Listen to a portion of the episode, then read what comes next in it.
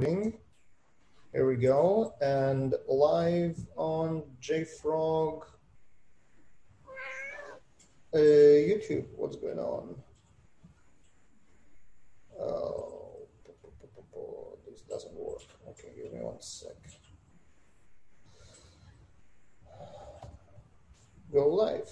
Please grant necessary privilege for live streaming. Oh, I think YouTube changed something. Okay, I'm going. To are live um, everywhere. And uh, hello and welcome to another episode of the DevOps Easy podcast. Uh, my co-host is Kat Cosgrove, developer advocate at JFrog. My name is Baruch Sadogursky. I'm head of DevOps advocacy in JFrog, and we have a very dear guest with us today, the one and only Jessica Dean. Hello. And you all know Jessica Dean because everybody knows Jessica Dean. So, um, for the two people that don't know you, go ahead and tell us a little bit about yourself. My name is Jessica Dean, no relation to James Dean. So, my last name is spelled with two E's. And I am a senior cloud advocate at Microsoft. Typically, I'm usually on stage, but right now I'm coming to you from the lovely home office with a whole bunch of Star Wars stuff in the background. Well, we, we try to make as as close to the stage as possible. So this is our stage for for, for today.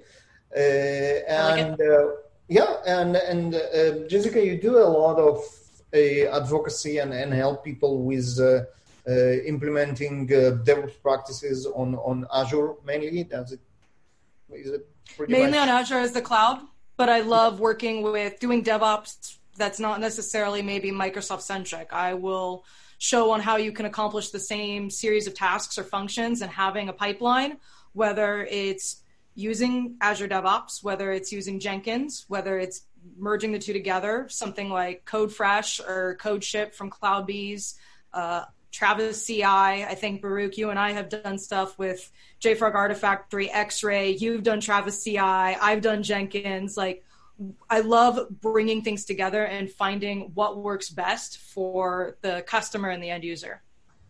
Yep, that's that's the true advocate, right? The idea of of developer of DevOps developer advocacy is to do what's right for the customer, not necessarily promote your your product or your tool.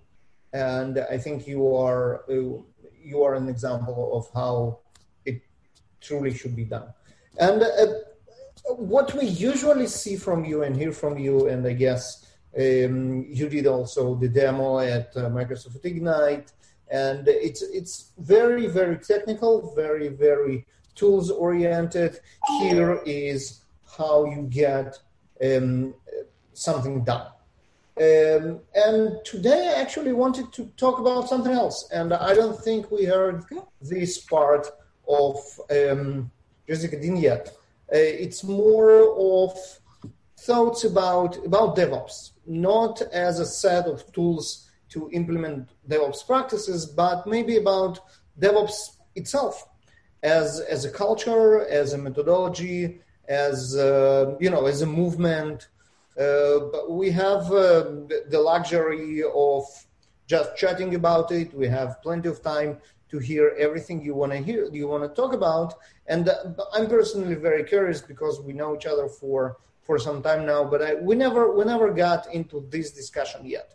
What do you think about DevOps? I mean, I think DevOps question. is. yeah, that's the. um, I mean, I think DevOps is essential to fast producti- productivity, high performance, being able to streamline delivery, and most importantly, deliver value. Uh, I think it's very challenging to deliver something of value without having a standardized set of practices uh, and a methodology and a culture that your company or your team adopts. If everyone's kind of doing their own thing or going back 20 years ago, writing bash scripts and unattend files and shell scripts and setting cron jobs, that's not reliable. That's not delivering value. So I think once we really, as a not necessarily just a culture, but as a uh, engineering uh, proficiency, started adopting DevOps itself, we really started streamlining what that definition of value is and being able to deliver faster and more reliably to customers. Uh, definition that's that's interesting. Definition of value is um, is a, is a pretty pretty broad term, right? Because value can be defined in in in many many different ways. What is the definition of value for for you? So for me, the definition of value goes back to the definition of DevOps. And this is the definition that my team at Microsoft stands behind, that Microsoft itself stands behind, and has also been printed in a lot of non Microsoft, completely cloud agnostic uh, or company agnostic books. Was actually written by Donovan Brown. But it's DevOps is the union of people, process, and products to enable continuous delivery of value to our end users. So when we can make all of those things, number one, it starts with people, right? We have to have people on the same page. That's why we talk about this mindset and culture. And then we can fit in the products, and everyone's products or tools or tool chains are going to be different based on that value delivery. To me, something that's valuable is something that's going to work, something that's solving the customer need. If you're pushing out all these changes, and a it's not what's actually solving what they're using or they're not using your new change or your new sprint then you're just kind of throwing money in a direction that no one's even looking at. So it's really paying attention to the people that are involved, both your engineers and your customer base, and then delivering value that's going to enable, again, that continuous um, delivery and that continuous push for whatever your business is, right? You think of businesses, whether it's sales, online stores for Amazon, or healthcare industry, they're going to have two different definitions of value as far as what they want to deliver from healthcare, they're going to want to make sure that all their systems, everything's online, everything's always stable. Lives depend on that. For Amazon, it's a little bit more. They want to make sure that they can deliver products and maybe still deliver medical things to customers, but they're also focused more on a sales first financial bottom line. Uh, so I think it kind of depends on again whatever focus your industry is, that definition of value, but being able to meet the customer expectations. Okay, and you mentioned bash scripts, like writing batch of bash scripts as, as, as maybe something that we used to do before and not necessarily should do now. But I'm wondering why you cannot build a proper DevOps methodology, culture, whatever you call it, with bash scripts. In the end of the day, bash scripts are the the original infrastructure as code, if you wish. Uh, this is how yep. we used to automate everything back in the day when we didn't have um, all kind of uh, fancy tools like Chef and Puppet and Salt and and obviously the HashiStack now. I mean, why why do we ever care about if it's bash script or, or, or not? So I think it depends on how the script is written. Uh, back in the day when we used to write batch, bash, whatever kind of scripts we're running, and we have update this web server, extract this tar file, or whatever it is, and we have things hard coded. And then developer pushes something to our SCP server and adds a dot one at the end of the file extension. And now our bash or shell script can't go find that and can't build it and also from a manual perspective, you're manually running that script, right? sh.run.sh or whatever it is, you're still re- leading that manual person and that manual interaction. I will say that some of my CI CD pipelines do have bash, but I structure them to where they are as automatable and dynamic as possible. So use environment variables, set the environment variable per your environment or your pipeline settings. There's so many things you can do to make sure that they are, again, repeatable and reliable. But I think the traditional way we used to stand up infrastructure was writing a bunch of things that were hard coded that then when we're having to make updates or move from I don't know, one version of Ubuntu to the next for whatever web server, one version of Apache to the next, we're having to go in and manually change all the places that version is used.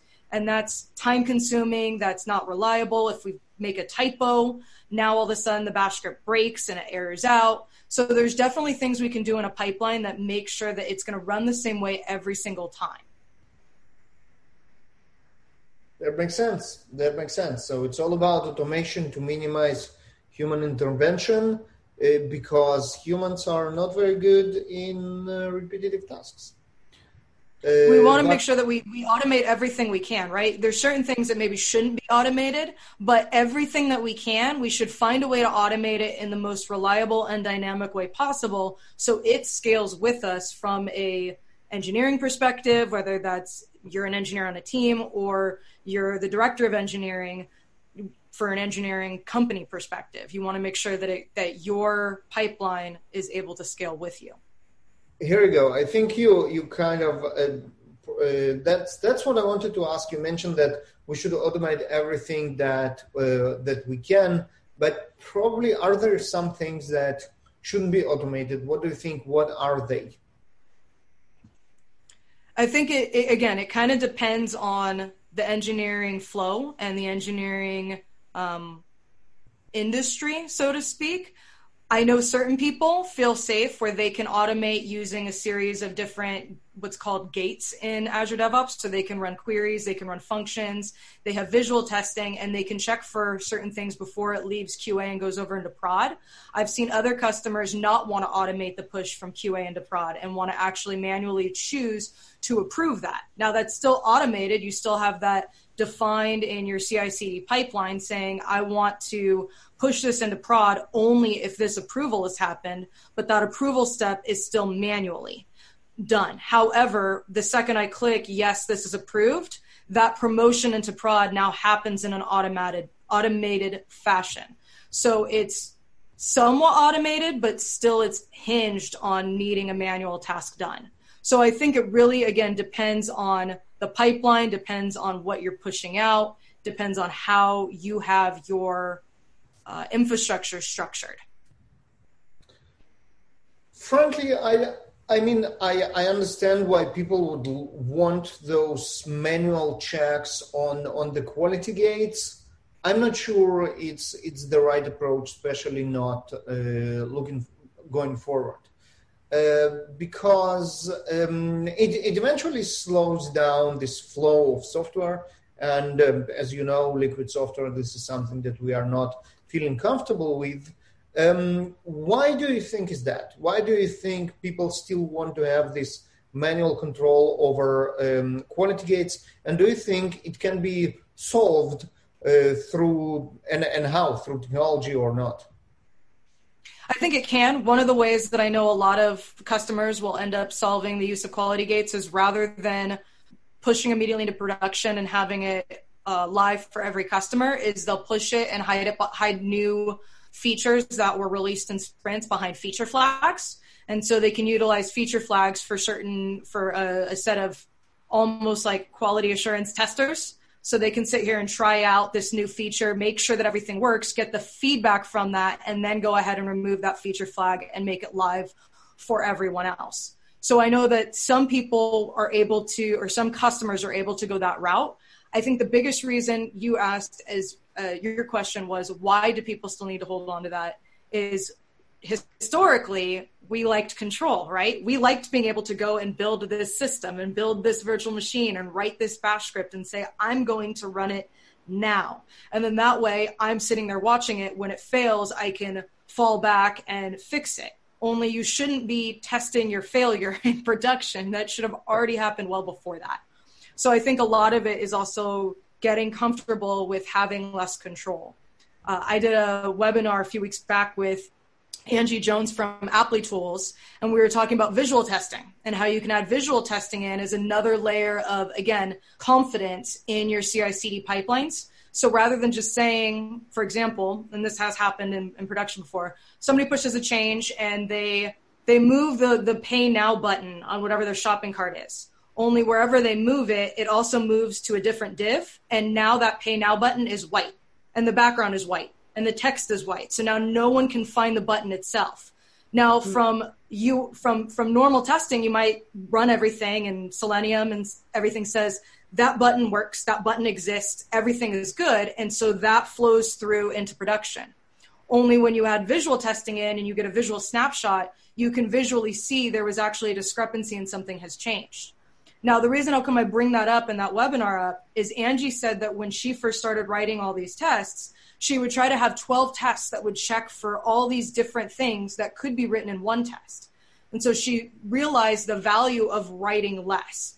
I think for us, from a DevOps engineering perspective, we need to realize the value of controlling less. Once I have tools and products in place that can have these quality assurance check gates, now I have additional confidence to where I don't need to be the bottleneck.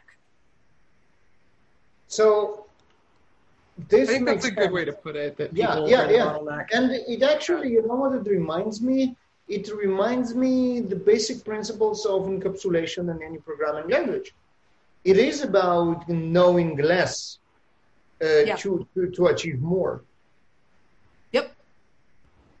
So this is. I don't want to have to write 500 lines of a pipeline when I can really do it in hundred, right? I mean, if I can do things in less, if I can put the same gates in, if I can put the same quality in, uh, and there's a variety of different products and tools you can do to add additional quality. In fact, uh, we we demoed this off. This was I thought super cool from a confidence perspective. We demoed this at I think Microsoft Ignite last year, but it's a GitHub action, which I mean you can use with any cloud really. This is a GitHub action with Azure Dev Spaces, so that part is specific to Azure. But what it does is the second you make a change to a PR branch, if you're using something like Kubernetes, it'll actually take your entire deployment, your Helm charts, everything.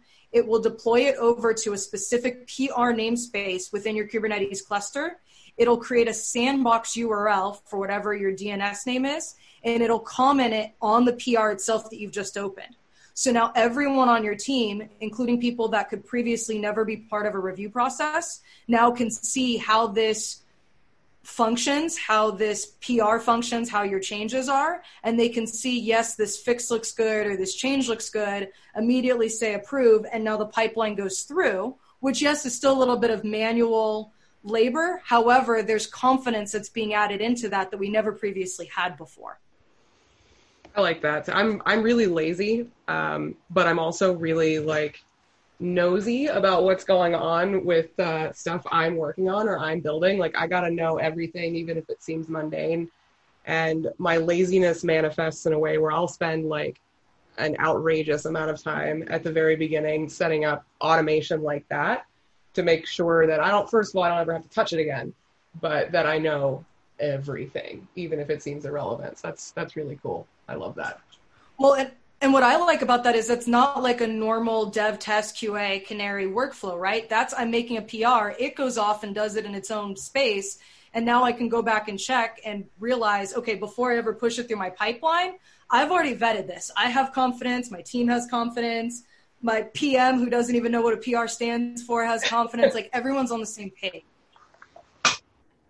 Yep this is this is the way to to build this conference.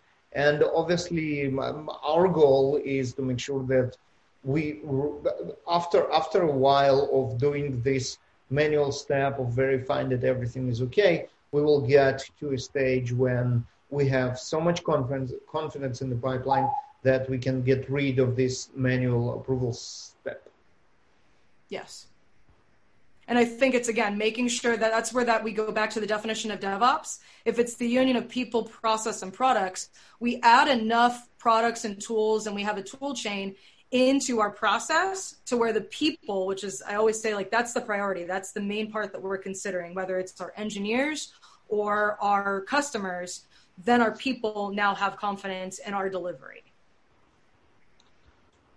I think there yeah. are still steps to be made on people letting go of uh, some control, though, because we are like we're holding on to control to our own detriment in uh, some yes. situations. I think.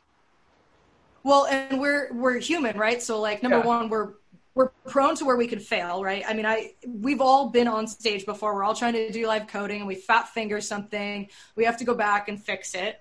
Uh, and so, even from that perspective, that's why we want to have a pipeline that we haven't fat figured anything. Everything works. But I have talked to so many people that even do what we do from an advocate perspective, and they're scared to let go of that manual typing.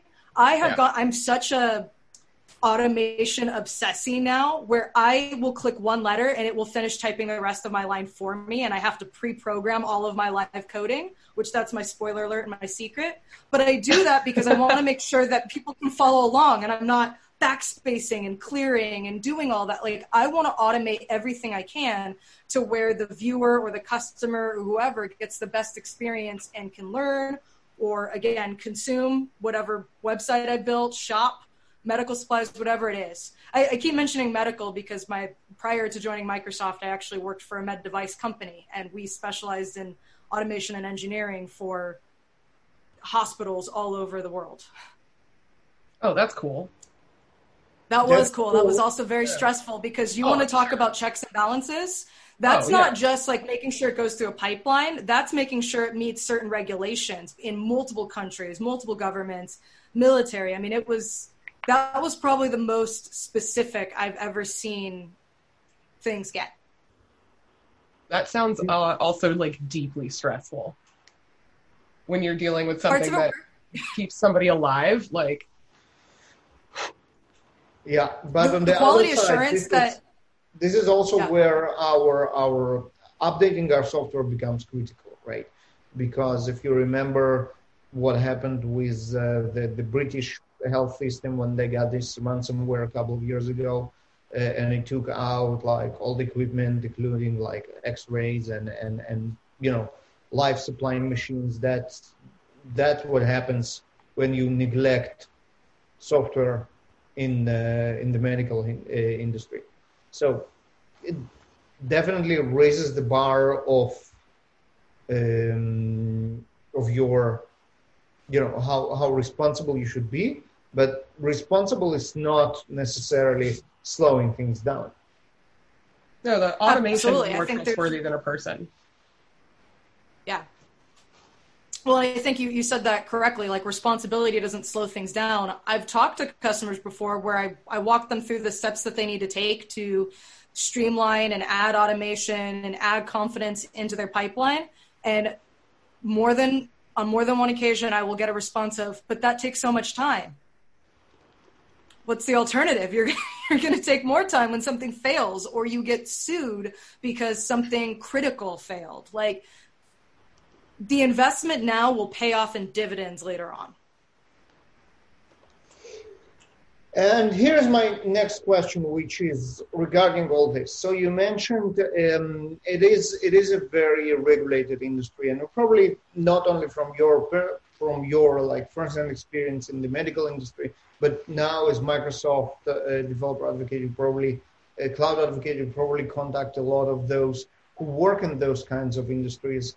Um, all those regulations that require stuff which looks on a surface uh, a complete contradiction of DevOps principles, like separation of concerns. Whoever writes the code shouldn't deploy the code, or um, uh, quality gates you should have reviews on every step. All those are intended to favor control over speed. And I wonder how you see uh, DevOps can overcome those seemingly contradictional requirements. I think again, it's going to depend on the industry because in certain things like healthcare, from a medical perspective, I don't doing things like quality gates and having policies applied to your pipeline that again somebody who checks in the code can't be the one to approve it and push it out. I think all of those are still within devops practices and devops standards. In certain cases it doesn't make sense to override that because somebody if you remove that policy you find a way to still have confidence there's still that 0.001% margin of error. And in certain cases that's still too expensive to be able to sit there and say, I'm going to go ahead and remove that. Now, in other cases, it's not too expensive. Uh, there's even from not only a DevOps perspective, but an SRE perspective, there's a, a very widely accepted, and I agree with it, belief that you're never going to get to 100% confidence, 100% perfection. There's always going to be a small margin of error. And the reality is, is that most companies, even if it's offline for a small fraction of time, which sucks, obviously, mm-hmm. that, that financially has implications. it's still not it's not life threatening it's not the world's not going to blow up. Things aren't going to come to an end. And so you can automate enough to where you're going to have that reliability. If it's offline for an hour okay we're going to we're going to take what happened and we're going to have a postmortem. We're going to learn from that and we're going to be proactive moving forward so that doesn't happen. So you can take any potential failure that you're learning throughout your process and figure out how you can prevent that in the future. And you can keep doing that with each sprint and with each removal of um, control. But there's certain industries where you can't take that risk at all. I'm not, mm-hmm. and by the way, I'm not saying that everyone wants failure and failures okay but in a way i am saying like failure is a part of how we learn. Like things fail. Fail fast. Let me recover. Let me get back up. And then let's have a blameless that's another key thing that i do think is important in devops. We don't go and blame whatever failed. We understand why and then we put checks and confidence and quality checks in to make sure that that can't happen again. And and, and those checks are not let's stop everything and take a look at it next time. Instead we try to automate as much as possible in those checks as well Exactly. Yeah. And you have to realize like everything's fluid, right? Everything's going to change. We're going to some of our dependencies, our packages or things that our pipelines depend on might have a a, a breaking change in the pipeline. And we need to figure out, okay, how can we check for that even moving forward? I, I know even from an Azure perspective, when I'm deploying out infrastructure, there are certain packages for deploying out key pieces of infrastructure that will get updated and they're not idempotent. So I actually have to write statements to make sure okay if this happens then do this. And you kind of you you continuously add to your pipeline to check and validate and again add just more confidence to where that is reliable and you automate as much again automate as much as you can. And as you can at the time with the information you have. No, none of us are fortune tellers. Of course. And uh, um, in all those practices in your experience are they enough for for the regulators? Or do you see any changes there? Because all uh, regulators are obviously very conservative. Their job is kind of you know prevent the crazy stuff. They don't trust the IT they don't trust the developers. They're like whoa whoa whoa. Take it easy. All you want to do is do crazy stuff. We cannot allow that. And so DevOps been with us for, for 10 years, and that's kind of should be enough even for the most conservative regulators to kind of come on board and realize that it's it's not realistic in 2020 to actually demand uh, from organizations not uh, do this separation between people who write code and people who um, people who uh, deploy code so do you see any change in that, or are there any tricks that we can kind of trick the regulators into fulfilling their requirements but still doing DevOps? I think the best thing is is when you're sitting down and you're figuring out your delivery pipeline, the first part is is to have everyone that's involved in that in the room. That's people like you. Have the regulators in the room, you have IT in the room, you have your developers in the room. Everyone becomes now the shared DevOps not a DevOps team, but this shared group of people that has adopted DevOps culture. And when you start figuring out what your pipeline is going to be, you want insights from the SREs, from the regulators, from the developers, and from the IT, from everyone involved in the process, because people like regulators might have a valid point as to why you can't automate something that the developers think you can, and vice versa. And especially when you think of just taking dev and ops and you have developers and operations or anyone who feels comfortable saying I'm IT or I'm developer, both teams historically were always incentivized to work against each other because, like regulators, IT wanted as little change as possible. We wanted the lights to stay on. And my background was I was a systems admin for 10 years, more than half my career. And my job was to have as little change as possible. So for all the developers, I'm like, that's great. You sent me a package. No. I will get to it in two weeks. I will stand everything up. We will test everything. Then we will push it. But that's not realistic now in, in 2020. So there's insights that I can bring to the table from my background, and then I can listen to developers. And I've also flipped over on the dev side, so I can also kind of understand that. But then from a regulator perspective or SRE perspective, that's why it's important to have everyone in the room and kind of figure out what are we missing? What are our what are our holes? What what can we fill and how can we add additional confidence for everyone in the room and not just the developer centric pipeline or the IT pro centric pipeline or the regulator pipeline, which is pretty much never pushed to production. so yeah, exactly. Yeah. So you uh, you said it's 2020 and we can't be doing that anymore. Uh, I saw a comment from somebody whose name I fortunately don't remember somewhere on the internet, and um, he was arguing that DevOps is a fad and that it's not something that uh, companies should be wasting money on. Uh, what would you say about people who are still living in 2010 or I guess 2005 or whatever and still and think that DevOps is a fad and it's not something we need to spend money on? I would say give me a call when your ship breaks and you need help fixing it quickly. Uh, I mean, that's that's really I, have I've had conversations with that before where people tell me it's a fad, it's going to fail. Or my favorite is actually when customers come to me and they want to apply DevOps, but their leadership, their SLT, doesn't believe in it or thinks that it's crazy or it's not a worthwhile investment. What I usually say is, okay, so long as it doesn't violate any company policy or any regulation, again, coming from the medical industry, there's certain things you're not allowed to do.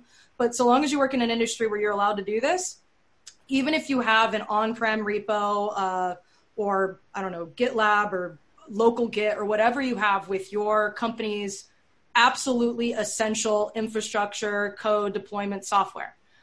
Set up a pipeline. Go ahead and, and set everything up and be able to, to re- recover in the event of, again, a catastrophic failure. And then a catastrophic failure happens, and all your coworkers are freaking out like, well, crap, I can't do my job. I can't do this. I can't do that. And you're over there on your merry computer typing away, still being able to work because you have a pipeline, because you have confidence in what you set up. That'll be the fastest way to get the naysayers' attention and realizing, oh, should probably shut my trap because I was wrong.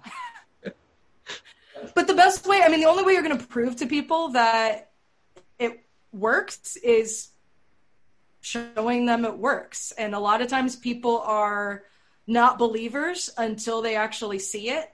And the only time they're going to see the value of it is when it directly impacts them. This yeah. is this is so true. They said there is this Russian proverb that um, uh, smart that dumb people uh, learn from others uh, from their mistakes and smart people learn from others people's mistake. I don't believe in that. Uh, at least my experience teaches me not to believe in that. I think most of the people still learn from only their mistakes, even the smartest ones, and kind of preaching to them, well, you should do that because if something happens that will help you, usually doesn't work because people will see you as, uh, you know, just fear mongering and uh, someone who tried to sell them uh, something and because they, they never saw it happening, they don't believe that they will be actually affected. And unfortunately, uh, the, the only way to, for people to actually understand the importance of something like that is to actually have them experience how it is without it and then realize uh, what needs to be done. And I think our job as uh, developer relations here is to make sure they know the alternative exists and what is it and can apply it once they themselves came to the conclusion that they need it, but not before. Yeah, and I think that's the thing is they themselves need to come to the conclusion that it's needed. And that's the nail on the head right there because they won't see that they need it until they have to need it. Like it's so I don't know why I thought of this, but I, I had a friend that said that every house should have a fire extinguisher and you have certain people that are like, well, that's never going to happen. My house is never going to burn down. And then the only way they're going to realize you really need a fire extinguisher is when something does light on fire. And if you had a fire extinguisher, you could put it out. Otherwise, now you're calling the fire department. You're having to react. You can't be proactive or fail fast in that situation. And I think that's the same thing. The DevOps pipeline or having something that you can confidently fall back on, that's your fire extinguisher. And that's going to save you a lot quicker than if you have to call and figure out all these manual things you previously relied on and now they're not available or your team is taxed or whatever happened. I think that's like a, a great, That's a great Consistent. analogy.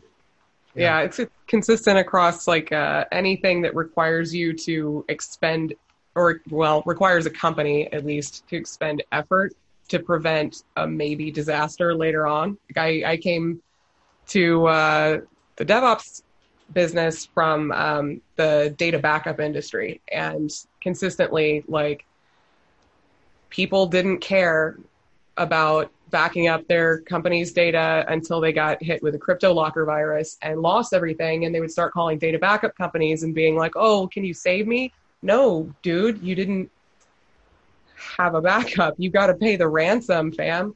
And maybe Yep. you know back stuff up next time. When you when you just said data backup, and my first thought was ransomware, because we we had the we well at least at my previous company um, we had several engineers that were victims of that. Now all of Yep. our key infrastructure backed up and actually send the hard drives away and all of that stuff, but Yeah. anyone else's stuff, sorry, gone like Got a that plan for failure. solution to uh, ransomware is to have an offsite backup that's it Yep. Yep. but people still don't want to do it Yeah, no, there are two kinds. Well, of and it's one of the- people people who do backups and people who will, uh, and and they will when when they actually suffer data loss and realize that they actually. Yeah. So that's that's exactly the same thing, right? You you not not before, especially for complicated concepts, for for easy concepts like fire and fire extinguishing. Yeah, people learn from other people's mistake. Even if you didn't have fire, you realize why fire extinguishing is needed for more complicated stuff like what we are dealing with tools for for DevOps and for pipelines, it's like no, I don't need it.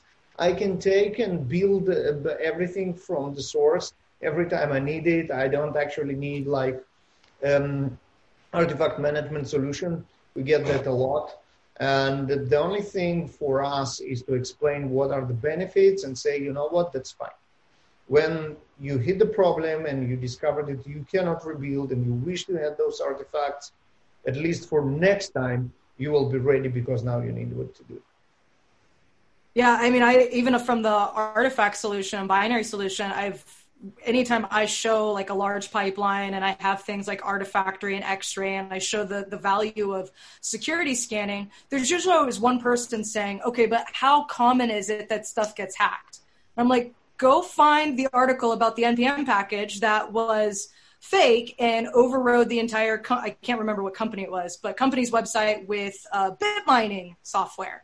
And that happens all the time or any it happens a lot, right? And then, it, or the time that I think Target's credit card database was hacked because somebody had a dependency. Same thing with Home Depot. Like, if you really want your company to get famous because it's in the nude, news for negative publicity, then fine. But otherwise, you can you can tie all these. You can do things that again goes back to I think the universal theme here, which is have confidence in what you're using and some people will either see the value for it now or they'll see the value for it when they're up against a wall, but either way, they'll see a value for it at some point. Yeah, yeah, and uh, I mean, I wish people would listen to us, but yeah, I. I guess it's You can too- bring a horse to water, but you can't make him drink. exactly. True. Yeah, that's that's very true. I think that's kind of that nails it. Um, switching gears to to talk about technology a little bit. So I think last time, uh, I mean, uh, me personally, um, hanging out with Jessica a lot of conferences and see her talks, and um, we did some fun stuff together, webinars and, and joint talks. But it's been it's been a while. It's been I think like half half a year since we last time hacked on something together. I wanted to hear what's new um, what what is what is coming up? What are the technologies we should pay attention, considering that we are the horses that are re- ready to, to, to drink? Take us take us to the river. What's what's new and what's exciting? What are you looking at now? What's uh, what's the next big thing, if you wish? Uh, I like that transition, by the way. I just talk about going to a river for, for water, and you're like, all right. And then I'm looking at the speakeasy bottles behind us, and I'm like, hmm. Yeah, Uh, not water, so- I, think, I hope so. yeah, as far as what's new, I've kind of been finally hitting a lot of my backlog. I actually did, I already traveled, I think, 50,000 miles this year before everything happened. Whoa. So now that, now, yeah, uh, I'm already, I already have status in certain situations, which is not a good problem to have. Uh, but at least now I'm home. So as a result, I finally get to do things that are on my backlog and, and catch up on things. Uh, I've actually been looking at, surprisingly enough, since my background is a lot of Linux and open source and Kubernetes things. Last week, I spent time on running 64 bit software in a Windows app service in Azure. So I have some documentation and blog posts coming out about that. That's surprisingly enough, apparently relatively new because it wasn't documented anywhere. And me coming from the Linux era was very confused as to why 64 bit software running would be challenging. So that was one thing that was in my backlog. Uh, Terraform I know is up and coming. So having uh, I guess anybody who's looking for things to kind of invest their time in, checking out Terraform right now, checking out other open source projects like Kind. Uh, Kubernetes is still, I think, the hot topic that everyone wants to know. Uh, but I don't have too many new things that's up and coming other than some of the stuff I've already talked about that we've, at least we from a Microsoft perspective, have already publicly announced. The, the dev spaces with the PR preview, that's pretty cool. Um, and then as far as like I said, I'm trying to think of anything else being put on the spot. The the most recent thing that's fresh in my brain is 64-bit app service in uh, Windows app service on Azure. I, I, have a question for you. So, um, and that's kind of um, just you know a fair disclaimer. Uh, we had uh, Sasha Rosenbaum on our show, uh, I think like a week ago or something, and she's uh, she used to be the pro, product manager for Azure, and now she works with with GitHub on on their um, their stack. And she mentioned a couple of things that uh, were very interesting from GitHub perspective, and I wanted to hear the perspective of uh, Azure Cloud Advocate. Uh, it looks like there are some uh, even competitive services now between Azure DevOps and GitHub um, namely the, the artifacts and uh, but also, also actions. Uh, you have uh, CI capabilities in Azure DevOps as well. How do you see this internal duplication of services? So GitHub Actions underneath is actually it's shared code base with Azure pipelines. That's the magic of how GitHub Actions works. Um, mm-hmm. Nat Friedman has been public in talking about that on Twitter. So that's part of the reason how come we're able to do our magic there. There are some differences uh, when you set up, let's say that you set up your own private build server, build agent within Azure DevOps. You run a tool based on whatever your OS is, Windows, Mac, Linux, and it will set up that build agent for any project that you want to run. GitHub Actions works a little bit differently because of GitHub Actions uh, security, and you're usually running a pipeline per repo so you actually have to set up a build agent per project. So there are some like key differences there, which for certain companies might be annoying for lack of a better word. You're having to set up your own build server for every single repo you have. That's not exactly ideal. Um, but you can have automation to do that for you. I've actually written a blog post about how to handle that. As far as how I see the internal shift going, Azure DevOps isn't going away. Um, GitHub Actions is just now another way to do it that's also not specifically centered on Azure and Microsoft, right? I can do, in fact, GitHub Actions is probably one of my favorite things to get started with and show for a demo because all actions are very easily written in either TypeScript or JavaScript, which is similar to how Azure Pipelines tasks are but the convention is how of how you call those actions are very native. They're very intuitive and it's easy to read, so it's easy to help get somebody new into DevOps. The other key thing I like, and this goes back into something we talked about in the beginning, is you can actually run batch or bash commands natively in your pipeline. So if you have tool sets or a tool chain that you're already using, for example, JFrog CLI or Azure CLI, I can add those commands right into my pipeline.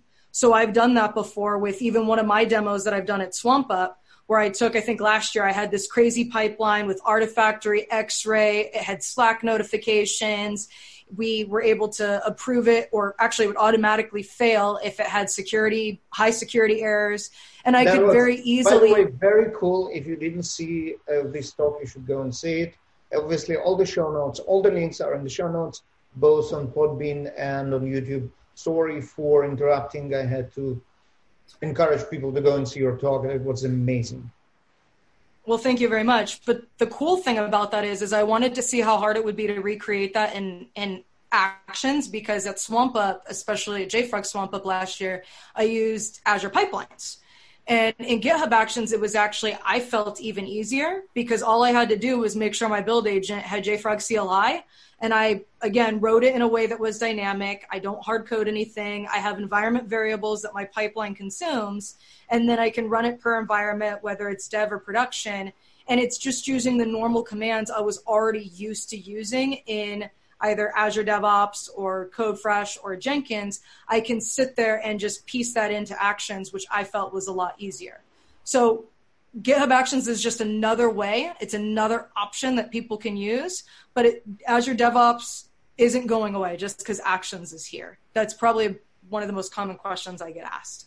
The other thing that Yeah, people don't realize is that the underneath, question- that's the question that we asked Sasha, and I'm glad that you both answered pretty much the same. So this is good.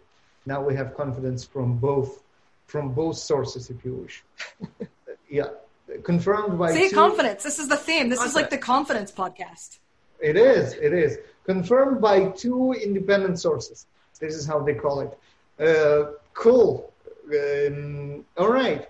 Uh, what else we uh, we didn't speak about? Um, yeah. So um, I know um, Helm three and draft. That's another topic that uh, we all we I think on this podcast at least are passionate about, and and I think one of the one of those tiny things that make um, developers, especially in cloud native, uh, much more productive. Um, what are, so first of all, what's how Draft is doing? Um, you were the one who introduced me to Draft, and I think that's that's great, and I'm I'm really excited about this tiny tool.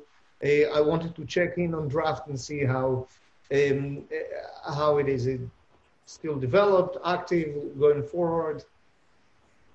I'm gonna check right now so I get an official answer here. Uh, I, it's hard sometimes to always get the official answer when you're out on the road. Uh, let me, and I while I have been home now, it's still only been about three weeks, I think, and so that backlog. But let me do.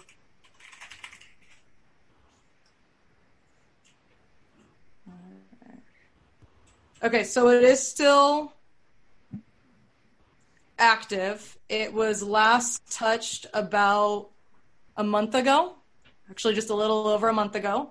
Uh, prior to that, I know they were looking for members of the community to help contribute, but I've still been using Draft for, I mean, gosh, all of last year, which Helm 3 was announced in May in Barcelona. Uh, I think I did several Helm 3 workshops while still talking about Draft. There's still both tools that I do recommend using and getting started with. For those who are new that don't know what Draft is, Draft is a development tool that will help streamline your creation of Helm charts. And Helm is what is now, I think, pretty de facto the package manager for Kubernetes. And Helm 3 in particular, I think was the first tool that I can think of where we removed a feature and a room full of 5,000 people cheered because we removed something. Uh, that was when we removed Tiller. that was Oh, pretty yeah. funny. Um, Gabe Monroy on stage was saying we removed Tiller and everyone goes up and up and screams and cheers. Uh, we removed Tiller. Tiller used to be kind of a mediator. It sat inside your Kubernetes cluster. And so when you would push your Helm chart, which is a, it's powered by template engine. So you have a, going back, we have, you have a Kubernetes YAML file, whether it's a deployment YAML or a service YAML or config map or whatever your, your object or your resource is. Previously, we'd have a lot of things that would be repeated that would be hard coded. And so Helm was designed to simply templatize that and parameterize that. So now you have one file, it's your values file that you would define everything, and then your templates reference that values file. So now you can control even the largest deployments with just one file. The only problem is, is once you would push that or, or Helm update or Helm install, which would be the command to deploy that, previously on Helm 2, that would get handed off to Tiller. Tiller then would talk to your Kubernetes API and then would get, go off and deploy that. So Helm predated original Kubernetes, which meant it predated things like RBAC and security. And there were, I mean, I think Helm came out when Kubernetes was still like 1.6. It was very old. So as a result, we actually had to refactor all of that in Helm 3. And so now by removing Tiller, now any of your security or RBAC comes native from whatever your build server or client system has access to to Kubernetes specifically. And Draft really is only helping you make the Helm charts. And Helm 3 supports both backdated Helm charts, API version 1 and API version 2 for Helm 3. So these are still very useful tools that I would highly recommend using if you're doing anything remotely with Kubernetes. Yeah, and the reason the reason we had Tiller in Helm for, in, in the first place is because, as you mentioned, uh, Helm was is, is is so old that it actually worked with Kubernetes before Kubernetes had uh, role-based authentication controls. Uh, and uh, yeah, it, yeah, and and Tiller was the, the, the way of uh, somehow managing the production access and make sure that developers can still uh, do stuff without giving them the super admin role of Kubernetes of, of kube control, which was the only the, the only role back then. Yeah, but the problem with that is, is so now like you would install Tiller into whichever namespace with the with whatever permissions you create. It was called a well, still is called a cluster role binding access control. So you role bind Tiller to whatever access level it has and install it in the namespace that whomever has access to. The problem is, is now though you're managing however X many number of different uh, security policies or role bindings or whatever, rather than just using native, again, whatever is built into the Kubernetes API. So it's a lot more streamlined to be able to have just one thing you manage from a security perspective than trying to manage all these other variables. And I think that goes back to also another way of getting confidence. You can get confidence with, again, less is more. The less you have to manage, the less you're trying to control, the easier it is. Yeah, I guess I just want I wanted to defend Tiller a little bit because it was um, um, it was a target of a lot of hatred, and well, it existed for a reason. It, we obviously don't need it now. Don't need it now, and there was ways to actually work without Tiller even Helm 2. So it went away uh, timely, but it was there for for a very good reason. So yeah. yep. And we also, I mean, we changed actually a lot of things around security in Helm 3 because one of the other big things was even the release history because the release history used to be stored in config maps, but now they're stored as secrets. And so I could link a secret storage over, whether that's Google or Azure or Amazon, and now I can actually more safely uh, encrypt any of my Helm releases, especially if that has other sensitive data like connection strings or passwords. Though really any of that should be going through either managed identities or key vaults or different things. But we really tried to focus on a security perspective when it came to Helm 3. I just thought about a topic that we can actually argue about. Want to do that? Oh gosh. Let's fight. Um, the OCI format for storing Helm packages. Uh. what do you think about it? Before we actually start fighting, maybe there is no, no nothing to fight about. I just got I, out of a three-hour meeting with those dudes, and I uh, I want them to continue to like me. So I'm gonna I, I don't have I don't have an opinion one way or another. Um, I I'm the person that likes to sit back and kind of I don't know watch it burn for a little bit and see what happens. um, I before I make a decision on that, I think I'm definitely one of those people that I'm like I have to see the pros and cons, and I don't think I have enough in my data set to take a fighting stance. Got it. All right. So no fights. So I will just rant a little bit for a while. I want to see you and Kat fight, though. I mean, this it seems like Kat definitely has a very big opinion. I think uh, we have the same opinion. She's just not allowed to express it as opposite. Uh, yeah, that's accurate. That's accurate. I just can't. Uh, I I need them to to continue to want to talk to me because we're we're we are working on uh, we are working on something together. So yeah, yeah, no, but I think I, I understand wh- why why they want to do it. Uh, just because it simplifies things a lot in terms of infrastructure. Everybody now have uh, a Docker registry, um, which basically means OCI registry, and that means that boom, you you can store your Helm charts without having any additional infrastructure. But I think that's not good enough of a reason. Uh, because you know what, everybody had a Maven repository before they had a, a Docker registry. So why wouldn't we package now Docker images as Maven artifacts just because it's easier? That's that's not a good enough of a um, of a reason. And from I think that you know their yeah. their stance is standardization, and I do understand the value in standardizing things. But I think I again I I really want to see where the trade off and the value is. And I, I, think they're very much looking from like a future perspective on where things can go, especially from, from a Helm 3's perspective. We also changed the way that our charts are handled because we wanted to move to something that was more ACI compliant. And I understand the direction as to why that's kind of heading there. I'm just waiting to see I'm waiting to either watch stuff stuff grow or burn. I don't know. Yeah, no, I, I, I frankly think uh, think that the container images are a pretty unique thing in terms of, you know, that they, they are invented to serve a certain technology, pretty niche. I mean, it's super super popular and, and wide, but it's just this one thing. Those layers of read only um, file system layers, they make sense in containers. They don't make sense in pretty much nothing else. And just taking the Helm charts, which is just a bunch of configuration files, and pretend they are a good use case for layered file system for containers. Uh, for me, it's just an abuse uh, for for the sake of saying, well, you don't need another another registry, and that's not a good reason. I think for me, I really want to see again. Maybe I, that goes back to another earlier conversation we had, as far as sometimes you need to the person that needs to see the why. You need to have it firsthand, and I think I need to see what problems it solves firsthand. Uh, and like I said, that I just I haven't seen that yet, so I I don't want to take a stance one way or another until I've yeah, actively trying to make things break and watch what problem it solves.